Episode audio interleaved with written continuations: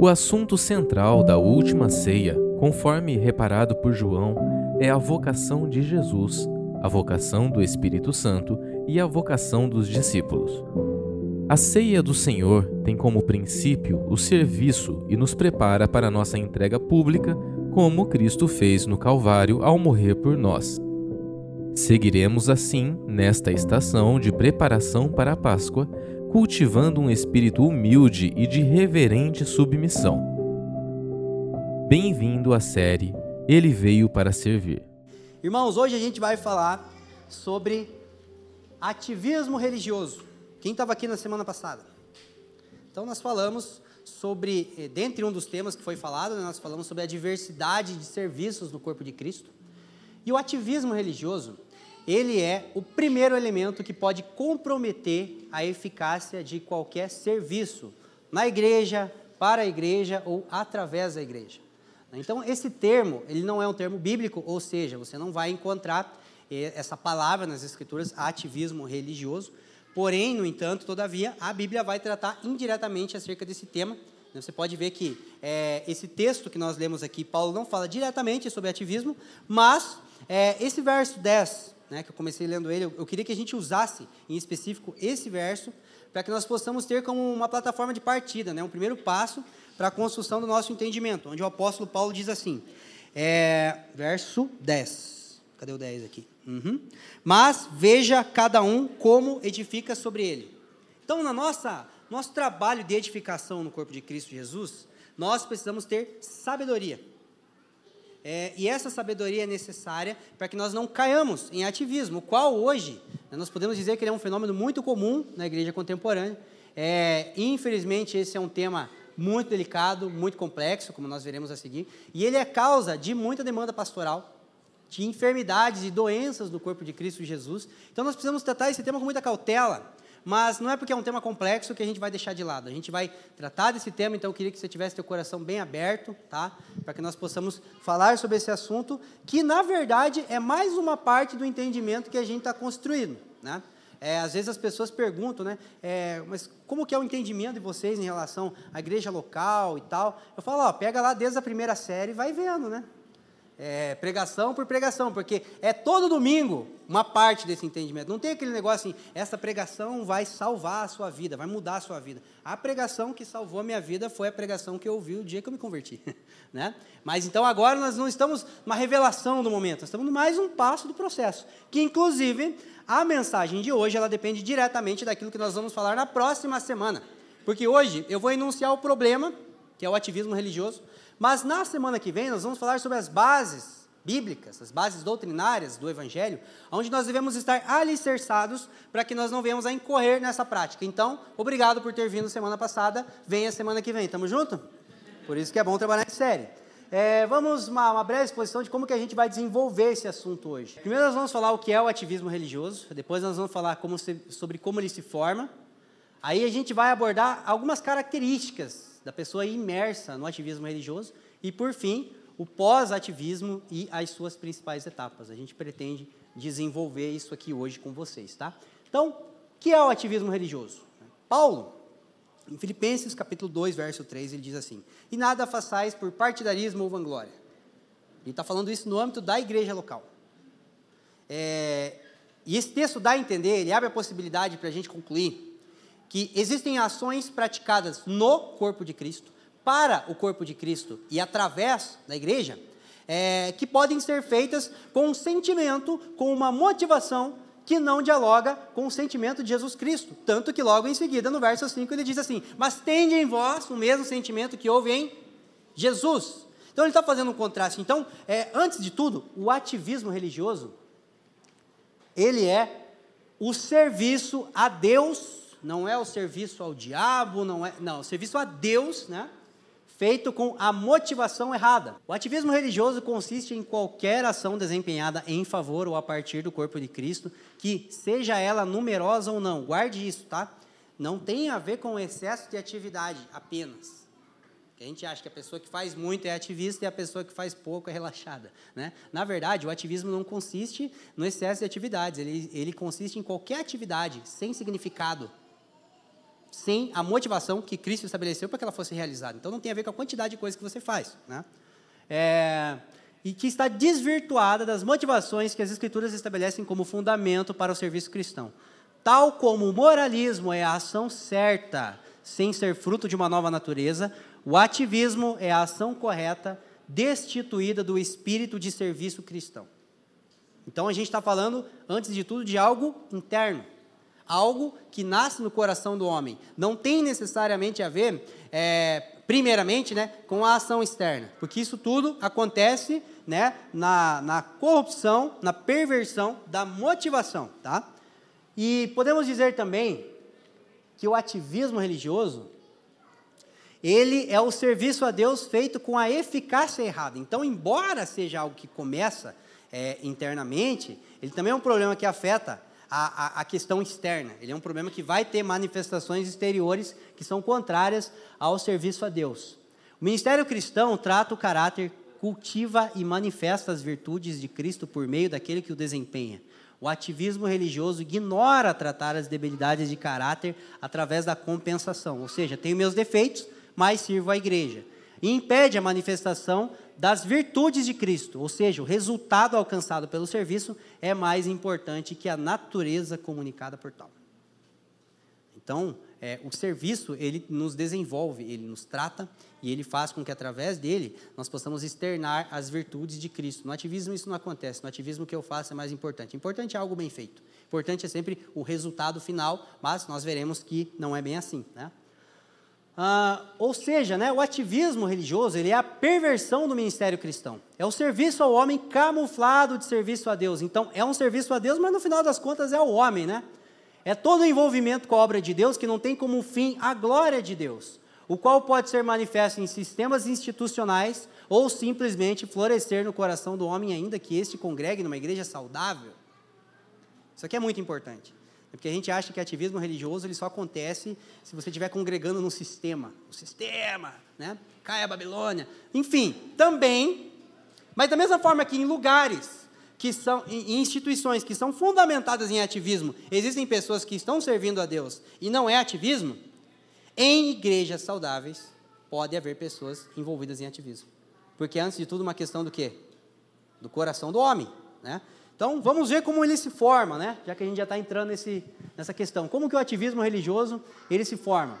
Ele é, ele é resultado dessa soma que eu coloquei aqui, ó, é a compreensão equivocada sobre princípios bíblicos relacionados à vida, vocação e serviço cristão. Nós estamos aqui para servir o Senhor através da igreja. Todo cristão tem uma vocação.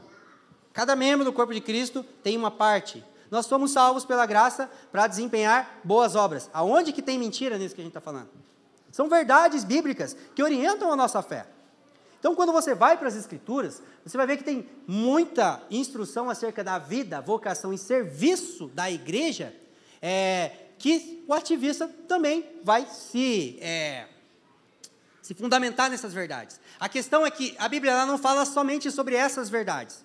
A pessoa ignora as demais e aí, nesse vácuo, onde ela não preenche com o restante das verdades dos absolutos das Escrituras, ela vai preencher com conceitos, né, ou princípios anticristãos para orientar a nossa forma de pensar e viver. É uma mistura de uma ortodoxia bíblica com uma cosmovisão mundana.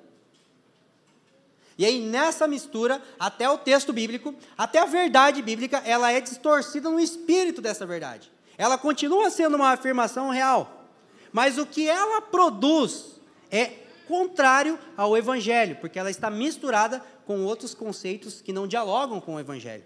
Então, essa soma vai dar na perversão do significado das práticas cristãs, ou seja, ativismo religioso. O que é ativismo religioso? É uma prática cristã com um significado pervertido, com um significado distorcido. Uma prática cristã que não está motivada no fundamento que ela deveria estar. Né? Então, essa pessoa que vai preencher esse vácuo aqui com esses princípios anticristãos, ela vai aderir pelo menos a esses três aqui, ó. não só, só esses três, tá? É, mas eu gostaria de mencionar esses em principal. Busca por aceitação social no âmbito da igreja, identidade baseada no serviço. Ah, a igreja, ela é uma realidade espiritual, mas ela também é uma instituição social. E como qualquer outra instituição social, nós desejamos, né, o ser humano ele, ele, tem esse desejo dentro dele de fazer parte de algo, de ser aceito por um grupo, porque nós somos seres coletivos. Né? Ah, e a igreja, ela passa a ser esse lugar que, em certo ponto, né, você é, deseja ser aceito, e esse desejo é legítimo, mas você passa a achar que deve ser aceito mediante aquilo que você faz. Quando isso se encontra com instituições e lideranças que, embora preguem salvação por obra, por, por, pela graça, aceitam as pessoas pelas obras, aí já era. Porque muitas vezes a gente diz que a pessoa é salva e aceita por Deus pela graça, mas a gente aceita ela pelas obras. Você tem que fazer X, Y e Z para mim te aceitar. Mas nosso Pai nos ama incondicionalmente, tá? É? Amém? Então, a pessoa ela acaba desenvolvendo a sua identidade baseada naquilo que ela pode fazer, naquilo que ela deve fazer. Né? Esse é o primeiro ponto. O segundo é a insubmissão aos processos formativos, anseio por poder ou reconhecimento.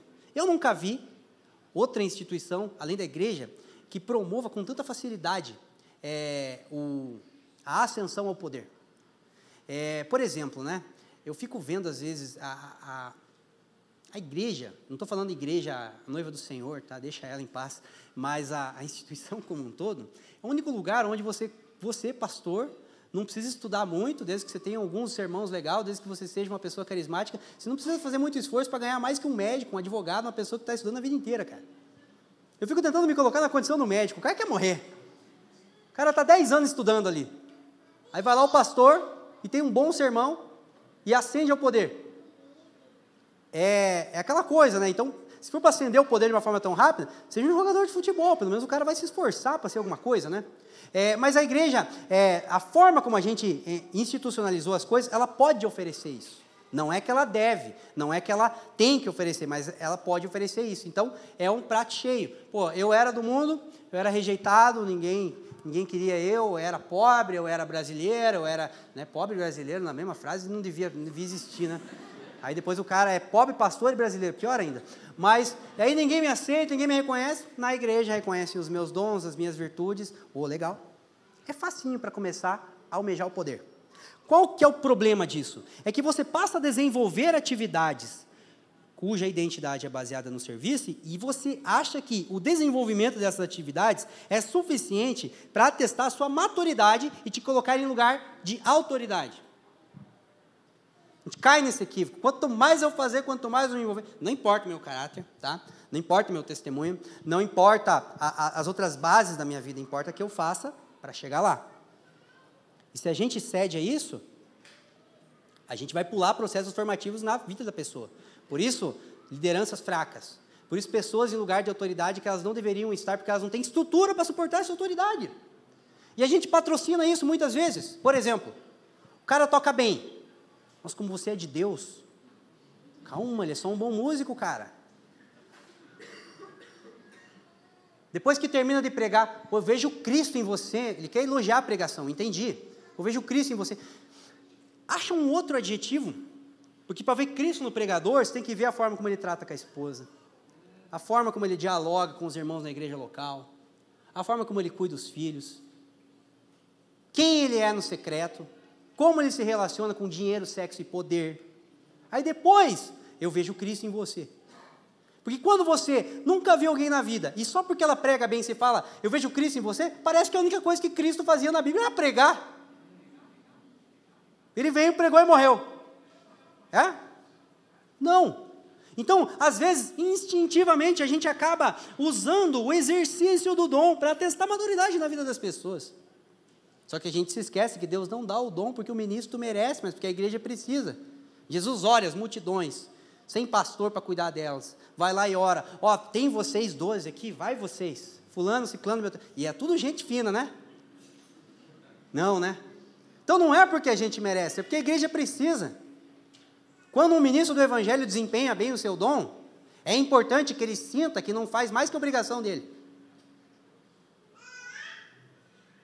Só que a gente acha que isso por si só é maturidade. Não, tem um conjunto de coisas que, inclusive, o bom desempenho do dom espiritual também coopera para que a gente possa né, atestar a maturidade em nossas vidas e na vida das pessoas.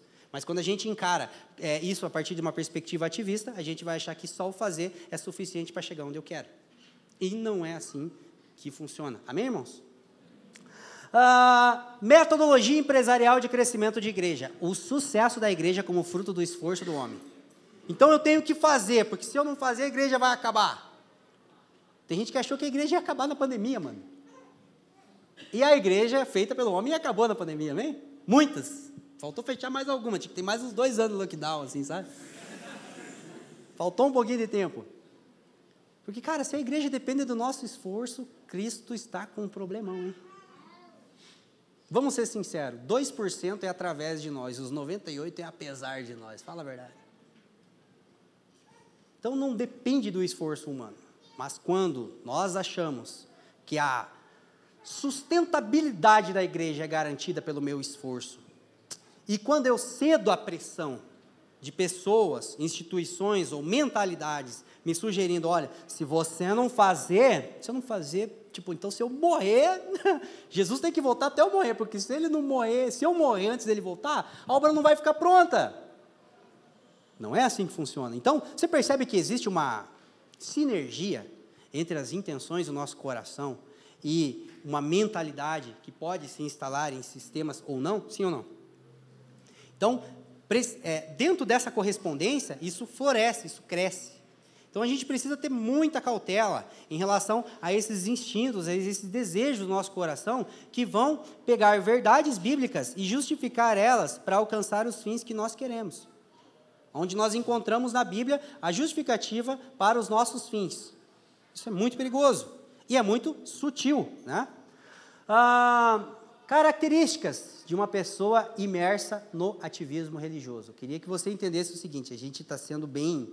É, é, cauteloso, né, porque a gente não quer que, por exemplo, eu me, identifiquei com uma dessas características aqui, então tenho que parar de fazer tudo que eu estou fazendo, eu tenho que correr, eu tenho que moçar com o pastor agora, porque a minha vida vai acabar. Calma, pode ser olha o conjunto da obra, né? Vai olhando todo, pega a pregação inteira junto com a série de mensagens, analisa com a tua vida, senta com a tua esposa, conversa com ela, ouve o teu pastor, ouve o Espírito Santo e depois, tá? Não seja imediatista, a gente está construindo algo, tá? Mas se você tem essas características, ou pelo menos uma delas, olhe com atenção, não custa. Romantização da falta de cuidado com as demais coisas. É, por exemplo, o cara quase tem orgulho de estar tá destruindo o casamento dele em prol da obra do Senhor. É, ela ficou em casa lá prometendo divórcio, mas eu estou aqui. O cara tem orgulho de não ter relação com os filhos é, em prol de pastorear pessoas. E querendo ou não, às vezes, são coisas muito sutis, gente. Por exemplo, vou falar de uma sutileza aqui, que quem já fez isso, amém, glória a Deus, Deus recebe a tua oferta, a tua, a tua honra o coração do Senhor, mas, relacione comigo aqui, né, é, raciocine comigo, perdão. Ah, o cara casa, aí ele vai passar a lua de mel dele em missões. Amém. Glória a Deus. Né? Eu sei que tem uns da Jocum aqui, né? Então tem que falar com cuidado. Né? Mas assim, cara, vai beijar na boca na lua de mel. Pega o Antigo Testamento lá, o cara quando casava estava dispensado até da guerra, irmão. Aí o cara, mas é bem intencionado, ele quer honrar o Senhor com aquela primícia da, da primeira vida de casado dele. Só que daí, passam-se os anos, ele tem orgulho de nunca ter tido uma lua de mel com a esposa em prol da igreja. Ele tem orgulho de celebrar o aniversário de casamento dele pregando. Misericórdia. Pode ser que às vezes aconteça, né? tem gente que já tem 30, 40 é, aniversário de casamento, um deles vai passar pregando, o outro vai passar fora. O Vera coleciona alguns dias que você teve fora, faz parte. Eu já comemorei meu aniversário fora, comemorei o aniversário da minha esposa pregando em outros lugares. Só que assim, são coisas que o ministro sério passa, mas ele não se orgulha. Ó, oh, que legal! Eu, sei lá, eu não tenho uma carteira de motorista. Eu não tenho uma escolaridade. A gente fala isso com pesar, não com orgulho. A gente romantiza as áreas da nossa vida que a gente não tratou. Isso é muito perigoso.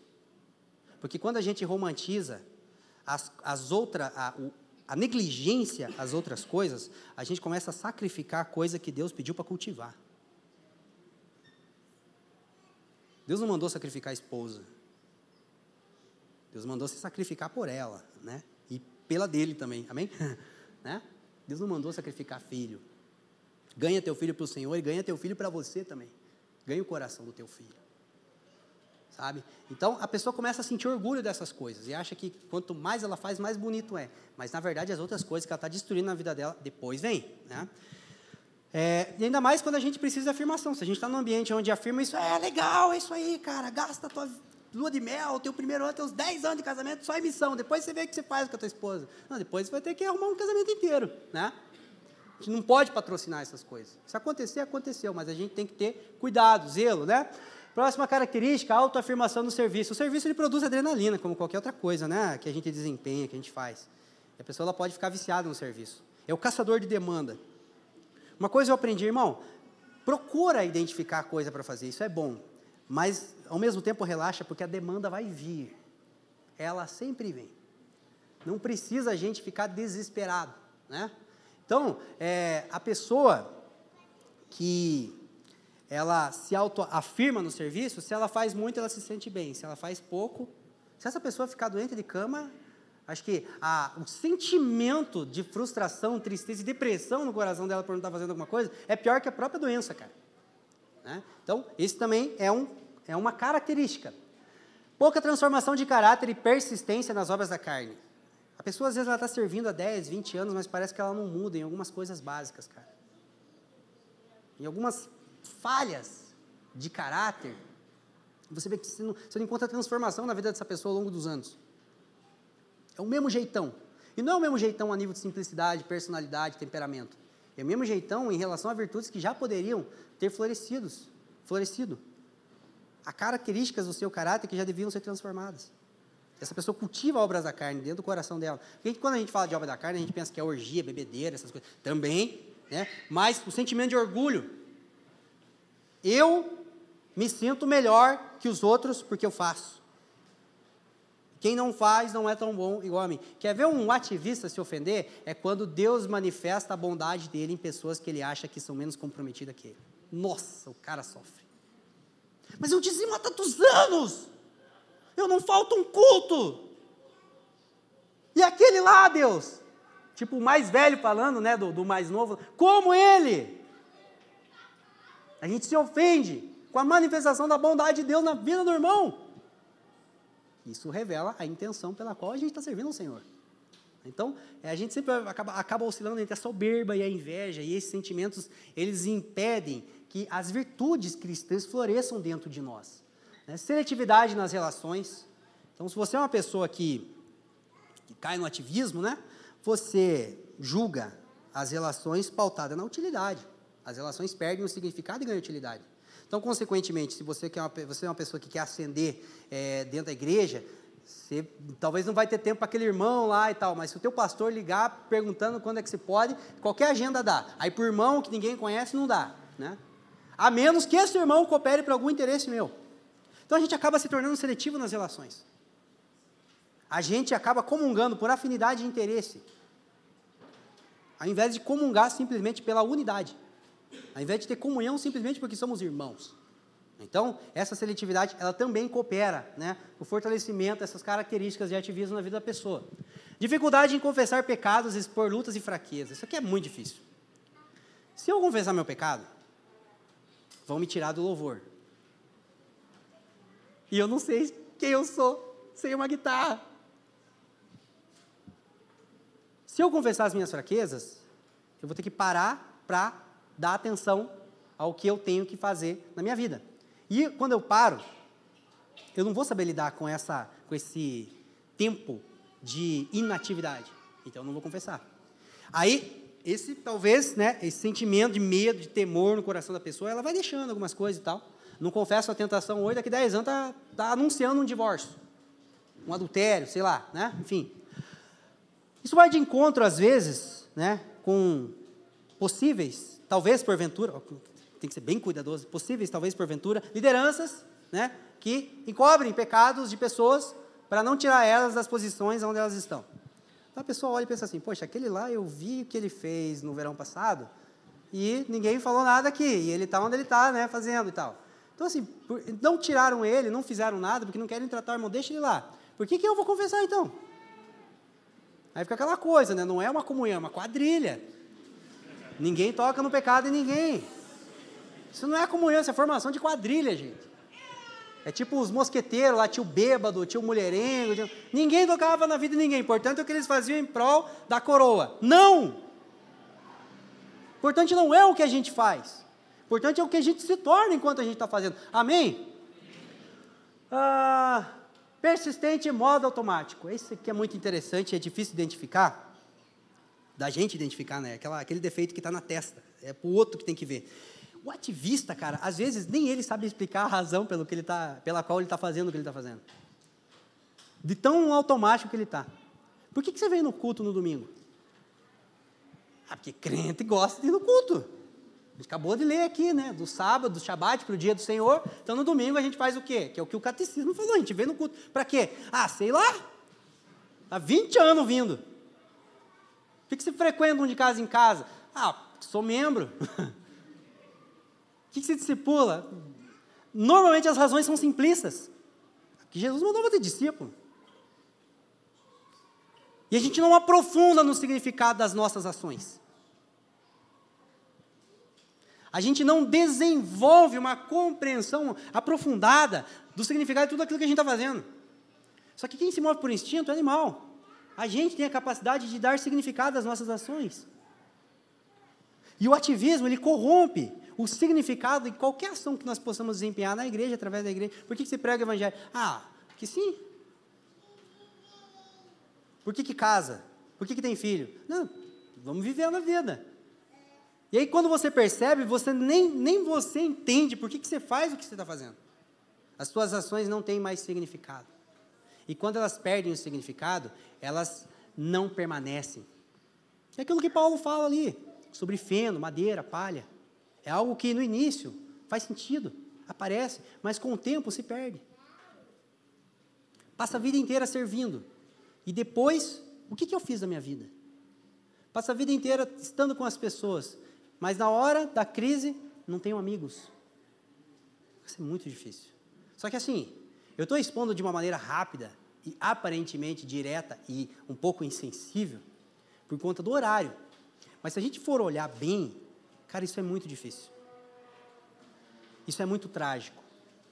A gente está falando aqui de ações que nem sempre a pessoa ela vai premeditar isso no início da conversão dela.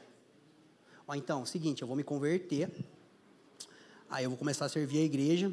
Daqui 20 anos, se Deus quiser, eu destruir meu casamento, tá? Daqui 10 anos, se Deus quiser, eu perdi meu filho para a drogadição é, eu acabei com a minha saúde, não me desenvolvi profissionalmente, não fiz nada na minha vida, porque, cara, a pessoa não começa fazendo as coisas assim. Tem muita verdade no coração de uma pessoa que às vezes cai em ativismo. E quando a gente não lida, quando a gente não considera essas verdades existentes no coração dessa pessoa, a gente não tem empatia pelo outro. Essa semana mesmo, enquanto eu estava organizando o sermão, eu fiquei pensando, né, é, me colocando no lugar da pessoa que está ouvindo. E a pessoa, ela, ela pode muito bem argumentar, ela fala, cara, mas você não sabe como eu me, eu fui parar onde eu parei. E é verdade, porque é uma soma de verdades bíblicas. Às vezes, muitas vezes no início da conversão a pessoa tem mais ímpeto, ela se envolve mais, depois ela vai aprendendo um pouco, né? É, mas tem um pouco de ingenuidade. Confia nos líderes é, e nos pastores do corpo de Cristo que essas pessoas vão cuidar integralmente da vida dela. Eu fico pensando como que Cristo vai olhar para esses pastores que olharam para as pessoas e usaram elas como objetos. Meu Deus, cara, isso é muito trágico. E aí, porventura, de repente, acontece alguma coisa na vida dessa pessoa, pode ser uma ação voluntária ou não, e ela consegue romper com isso, ela sai desse lugar ela vai olhar por lá de fora, vira uma chave na vida dela. Pode ser, às vezes, até uma força maior, por exemplo, o pastor Luciano Subirá, ele tem um livro, é o Agir Invisível de Deus, que ele conta é, que ele estava numa rotina basicamente ativista, de ministração, pastoreio e tal, ele sofreu um acidente de carro e ficou impossibilitado de exercer atividades durante um tempo e Deus ressignificou muitas coisas na vida dele. Então pode ser que, sei lá, você sofra um acidente de carro, pode ser que uma enfermidade, pode ser, enfim, às vezes mudou de cidade, conseguiu sair, romper com aquela comunidade que você não conseguia romper com algumas práticas que estavam acontecendo lá. Ou pode ser que, sei lá, enfim, Deus abriu teu olho, enfim, A gente não sabe né, as, as, as razões que podem ocasionar isso. Mas o ponto é que você entra numa nova estação da tua vida, né, que não é mais o pré-ativismo, que não é mais o ativismo, mas é o pós-ativismo. E esse, talvez, o momento mais delicado nessa jornada, nessa nossa relação com uma postura de ativismo religioso. Ah, aí, tá. Voltar aqui rapidinho. Lidando com os efeitos do pós-ativismo. Enquanto você fazia, você não estava vendo problema em nada. Depois que você para de fazer, aí passou o tsunami, você olha, gente do céu, e agora? Aí vem aquela fase que é aquilo que a gente chama de depressão pós-ativismo. A gente só não chama de depressão porque é uma doença cientificamente comprovada, e não dá para sair chamando qualquer coisa de depressão, mas né, é bem depressivo, é bem difícil. Crise de rejeição é a primeira coisa que acontece na vida dessa pessoa. Durante tanto tempo, né, ela acabou desenvolvendo uma relação com Deus e com as pessoas baseada na afirmação pelo serviço, e agora que ela para de fazer, ela se sente inútil. Ela não se sente prestativa. Por alguns momentos ela não se sente merecedora do amor de Deus. Que bom, né? Glória a Deus, ninguém merece. Mas é muito difícil para ela é, ter convicção do seu valor, uma vez que ela não tem mais é, as ações externas que reafirmavam esse valor. Ela entra numa crise muito difícil em relação a isso. Depois até uma crise de solidão.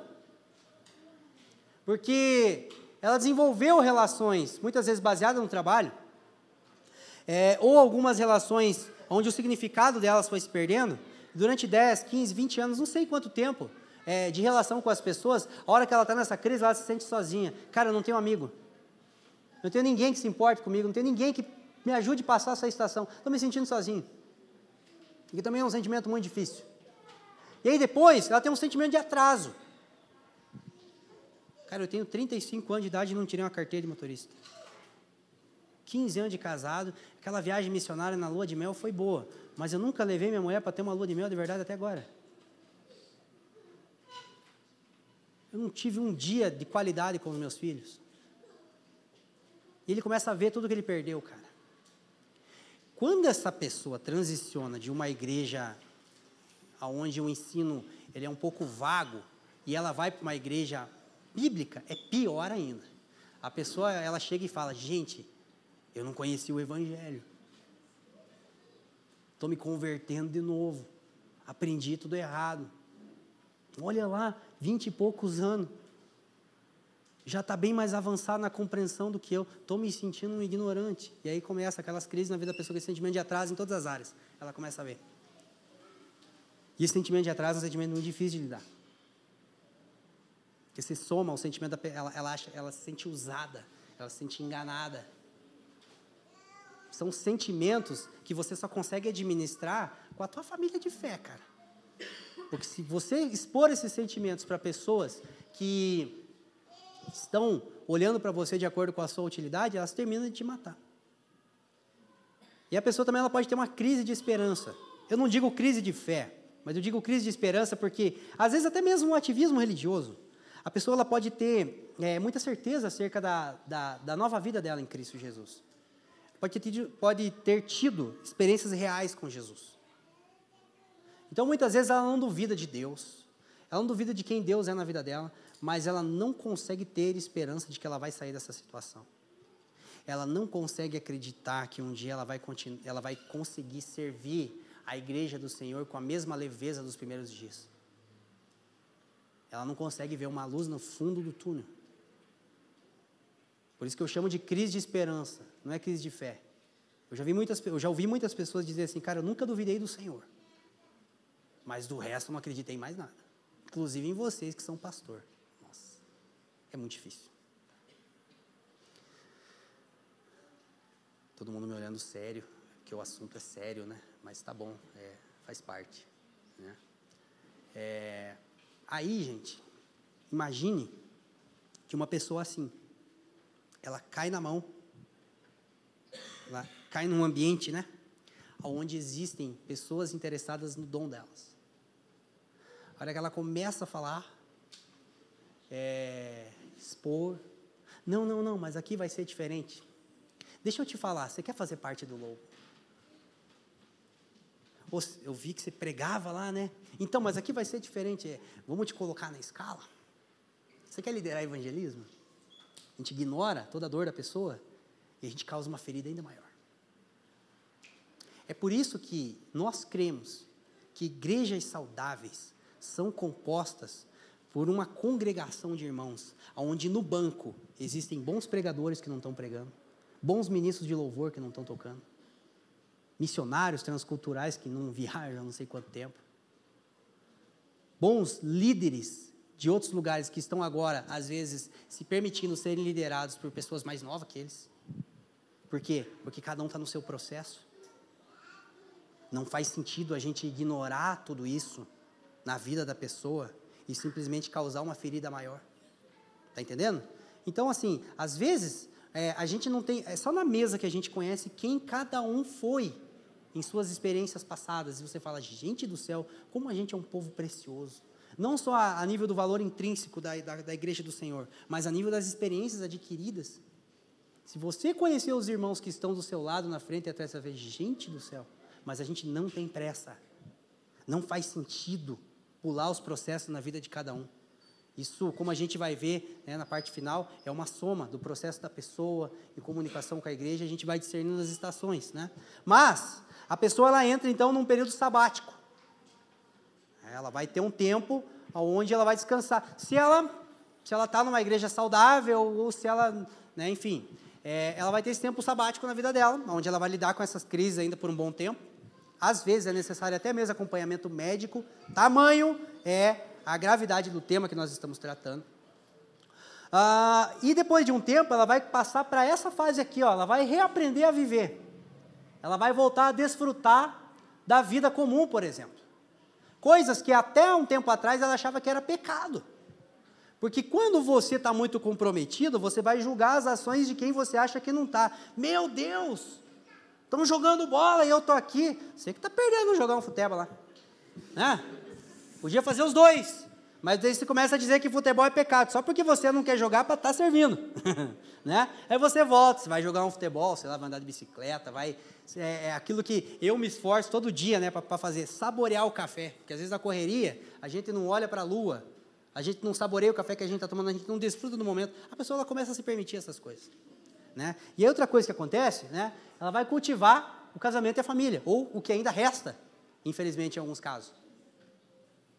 Imagina para o cara né, que veio, esteve envolvido com atividades religiosas domingo a domingo, cara, durante 20 anos. Esse cara, num domingo à noite, ele saía num shopping, cara. Para ele, assim, é uma libertação. Ou num domingo de manhã, às vezes, em vez de vir no culto, ir num parque com a esposa. A gente fala isso com muito cuidado porque tem que ter bom senso, porque esse negócio de ficar faltando culto para cuidar da família é em parte sim, em partes não, porque também não dá, né? Porque isso aqui também é um meio da gente cuidar da nossa família. Nossos filhos precisam aprender a cultuar com a congregação. Amém? É, mas suponha que uma vez ou outra, né, a pessoa leva a gata num barzinho para curtir um YouTube. Cover, né? Porque não, mas. É. Cover. Um Bonovox do Paraguai lá, né? Mas, enfim. E vai ter um tempo com o filho. Cara, ele começa. Meu Deus, tem vida fora daquilo, cara. Uau! E ele começa a reacender uma coisa dentro dele, né? Isso é muito bom, né? Vai para a lua de mel, que às vezes não, não teve. Ele começa a cuidar da saúde. Fica até mais bonito. Né? Porque a gente acha que, é, que ministério pastoral o cara tem que engordar. Tem uma margem de erro, tá?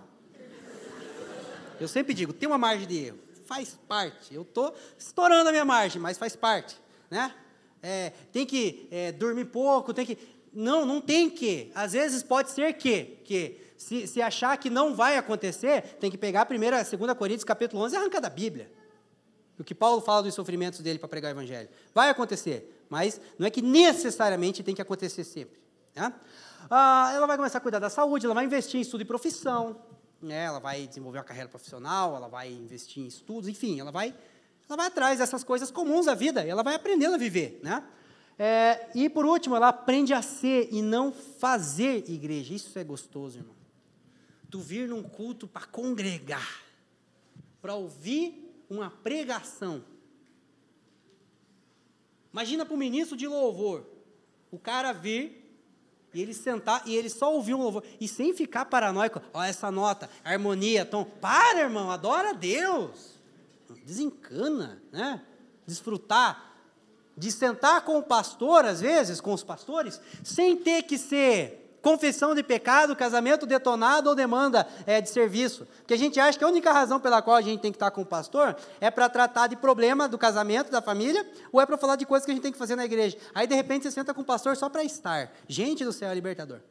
Em 2018, né, a gente estava perto, eu e a Ju, estava bem mais próximo do, do Leandro e da e eu lembro que teve uma vez que eles foram lá em casa, e eu suando ali, duas horas já de tempo junto, e fala da vida, fala da família, fala disso, fala daquilo. Eu pensei, cara, quando é que vai entrar no assunto, né?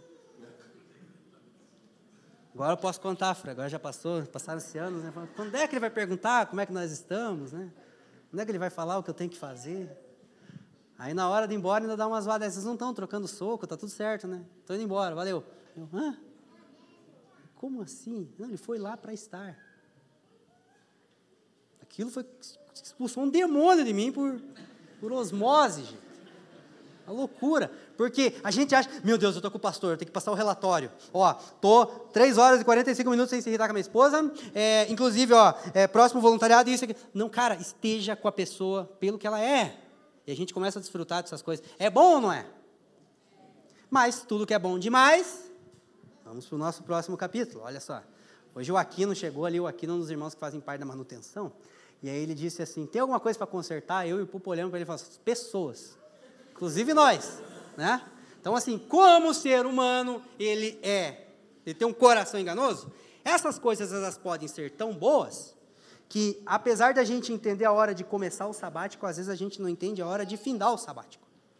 Né? Porque a Bíblia fala sobre ano sabático, não sobre década sabática né? não sobre século sabático. Milênio tem na Bíblia, né? um mil anos sabático, isso é outra coisa, é escatologia. Né?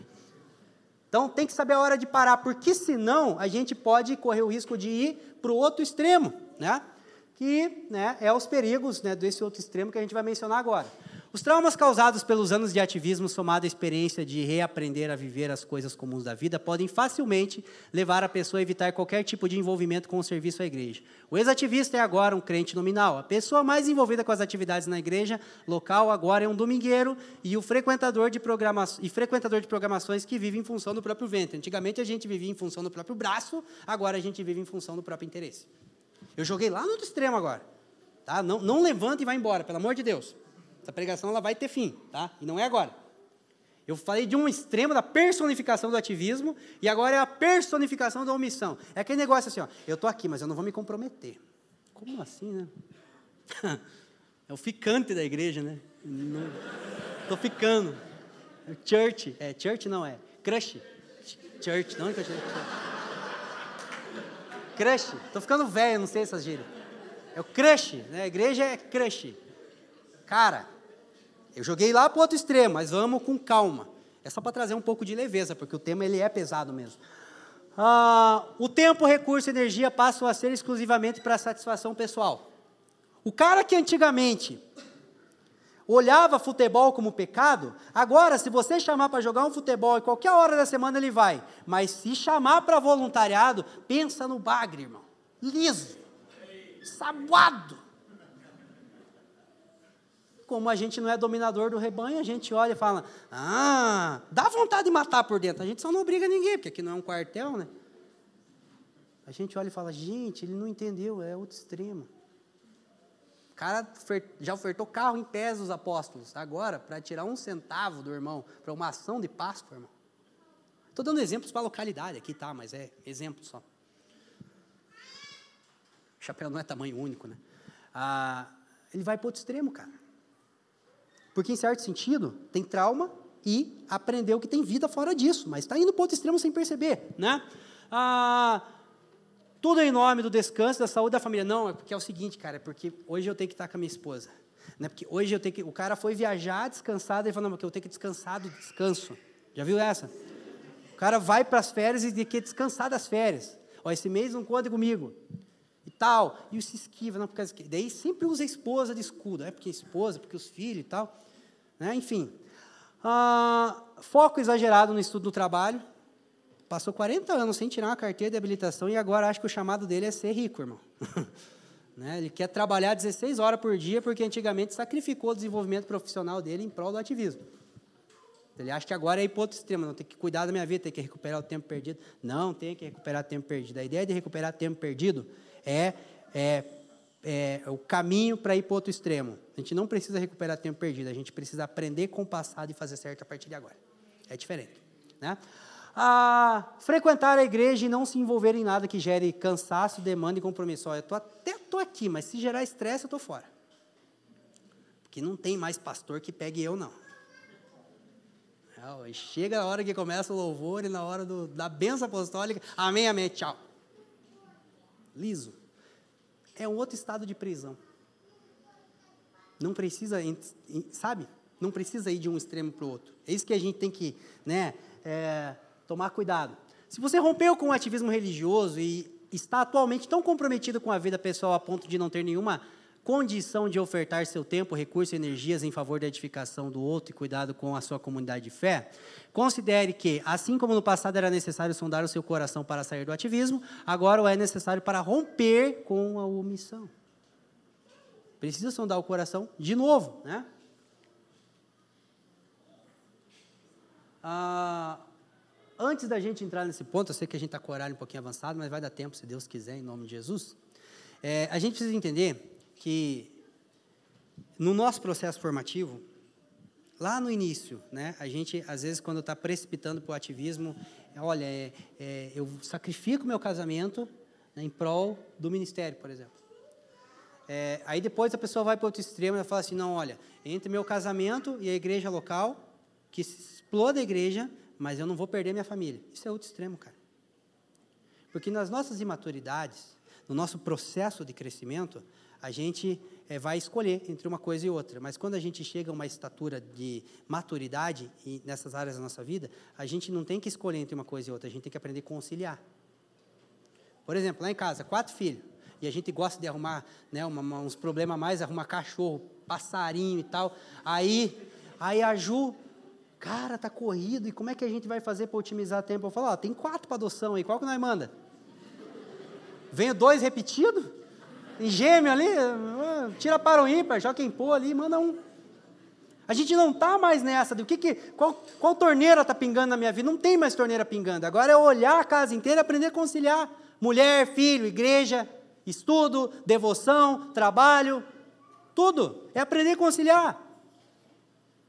Então não é aquela coisa, ah, eu sacrifico a minha família em nome da igreja, ou eu não me envolvo mais com a igreja se for para ter uma família saudável. Não é entre uma coisa e outra. Em momentos da nossa vida, às vezes é necessário falar para o irmão: irmão, esquece igreja agora, tá? Você é só uma pedra viva, fica aí no meio dessa construção, cuida da tua família. Existem momentos que tem que fazer isso. Mas não é a regra geral. Tamo junto? Reaprendendo a servir. Lembra que nós falamos lá no início que existem verdades que a gente comprometia, que a gente pervertia, porque não compreendia elas na, na sua totalidade? Né? É, o fato da gente ter saído do ativismo não significa que essas verdades deixam de ser verdade. Por exemplo, a nossa vida deve ser em função da igreja.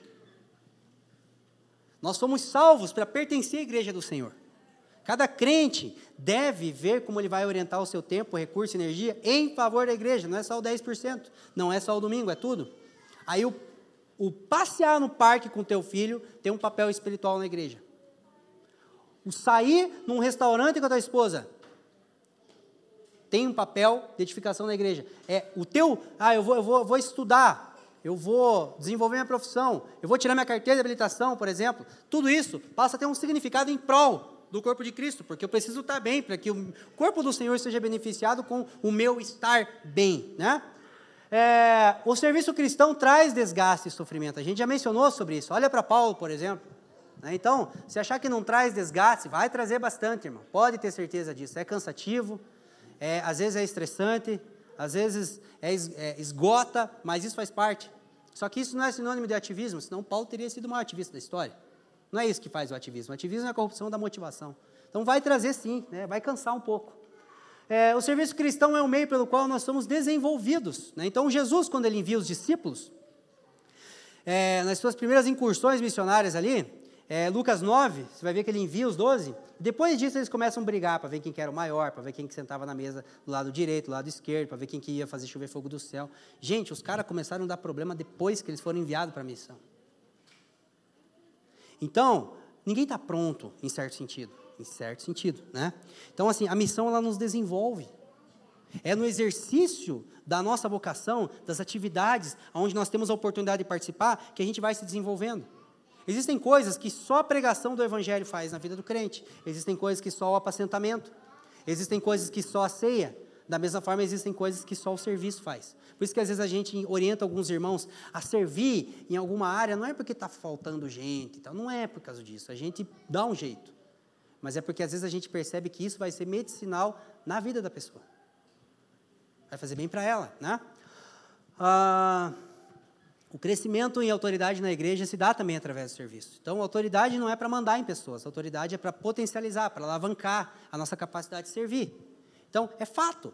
Né? É, não é porque ah, tem gente que serve por poder, então não vou servir porque. Não, é, o espírito de serviço também é essencial na formação de um ministro, na formação de um líder cristão, só que também tem as outras áreas da vida que a gente não pode deixar de lado, né?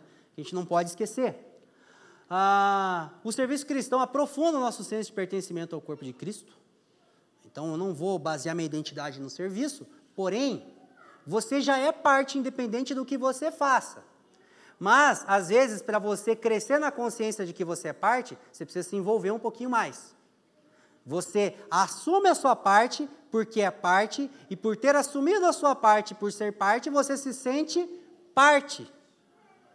Efésios capítulo 4. O corpo cresce de acordo com a justa cooperação de cada parte. Eu participo, eu me envolvo de acordo com a minha vida, de acordo com as minhas possibilidades. Isso aprofunda o meu senso de pertencimento. Ser discípulo de Jesus implica em abraçar o cuidado com o seu povo. O discipulado com Jesus implica em abraçar a missão de Jesus, ou seja, estar a serviço das multidões. O discípulo não vive em função de se alimentar, mas de alimentar, e isso é o seu alimento. Aí chega uma hora, cara, que você já, ah, o culto hoje foi bom, ah, o louvor foi ruim. Você não vem mais para avaliar a performance, entendeu? Você vem porque você precisa ser o cara que vai dar bom dia para aquela pessoa. Por que, que eu estou indo é, é, no de casa em casa? Porque os irmãos precisam de mim lá. Nossa, que orgulhoso. Né? Não é orgulhoso, é convicto. Os irmãos precisam de mim lá. É, e você para de achar que a tua vida é em, é, é em função de se alimentar, mas é de alimentar pessoas. E no se alimentar, aliás, no alimentar pessoas, você até se alimenta. Quando você vem você vem para um encontro como esse, quando você desempenha as outras funções pensando no outro, você se satisfaz. Enquanto você alimenta o outro. Amém, irmãos? Vamos para a reta final. Ah, compartilhe a sua jornada com pessoas maduras. Se você tem pessoas ao seu redor que você considera maduro e fiel ao Senhor, compartilhe com ela como está a sua vida. Às vezes está vindo um bebê aí, às vezes está indo para o início de um casamento, uma nova estação no trabalho, na faculdade. Isso tudo né, reconfigura ali, às vezes, a tua disponibilidade, não só para ações na igreja local, tá? Para ações fora dela também, né? É, às vezes está com tudo zeradinho, aí te prepara que a gente vai engatar uma marcha mais reduzida, né? Caso o seu coração esteja disposto, né? Então, a gente vai entendendo o tempo de acelerar, de desacelerar em conjunto. Não precisa tomar decisão sozinho desde que você esteja rodeado de pessoas que você considera maduro e fiel. É, cuide integralmente da sua vida, né? a gente já falou bastante disso. Não acho que uma coisa precisa competir com a outra. Se a esposa é de Deus, filha de Deus, igreja é de Deus, nada aqui vai conflitar. É só saber a hora de conciliar cada coisa e ao tempo, né, com o passar do tempo, a gente vai aprendendo. Não seja o salvador, nem uma pedra de tropeço na igreja, tá? Eu podia ter usado um termo melhor, mas é, não acho que sem você a igreja não vai existir. Vai, fica tranquilo. Mas, por outro lado, pedra de tropeço é o quê? A coisa está ali sem fazer nada e passa alguém cai em cima. Né? Assuma a tua parte, menor que ela seja, irmão. Ninguém está falando aqui para se matar. Não, calma, não, não é isso. É de acordo com a vida, com o contexto, com cada história, com cada família. Amém, irmãos? Ah, aprenda com o passado e não se traumatize nem se apoie nele. É porque assim, às vezes eu olho para o passado e penso assim, cara, a igreja não me pega mais.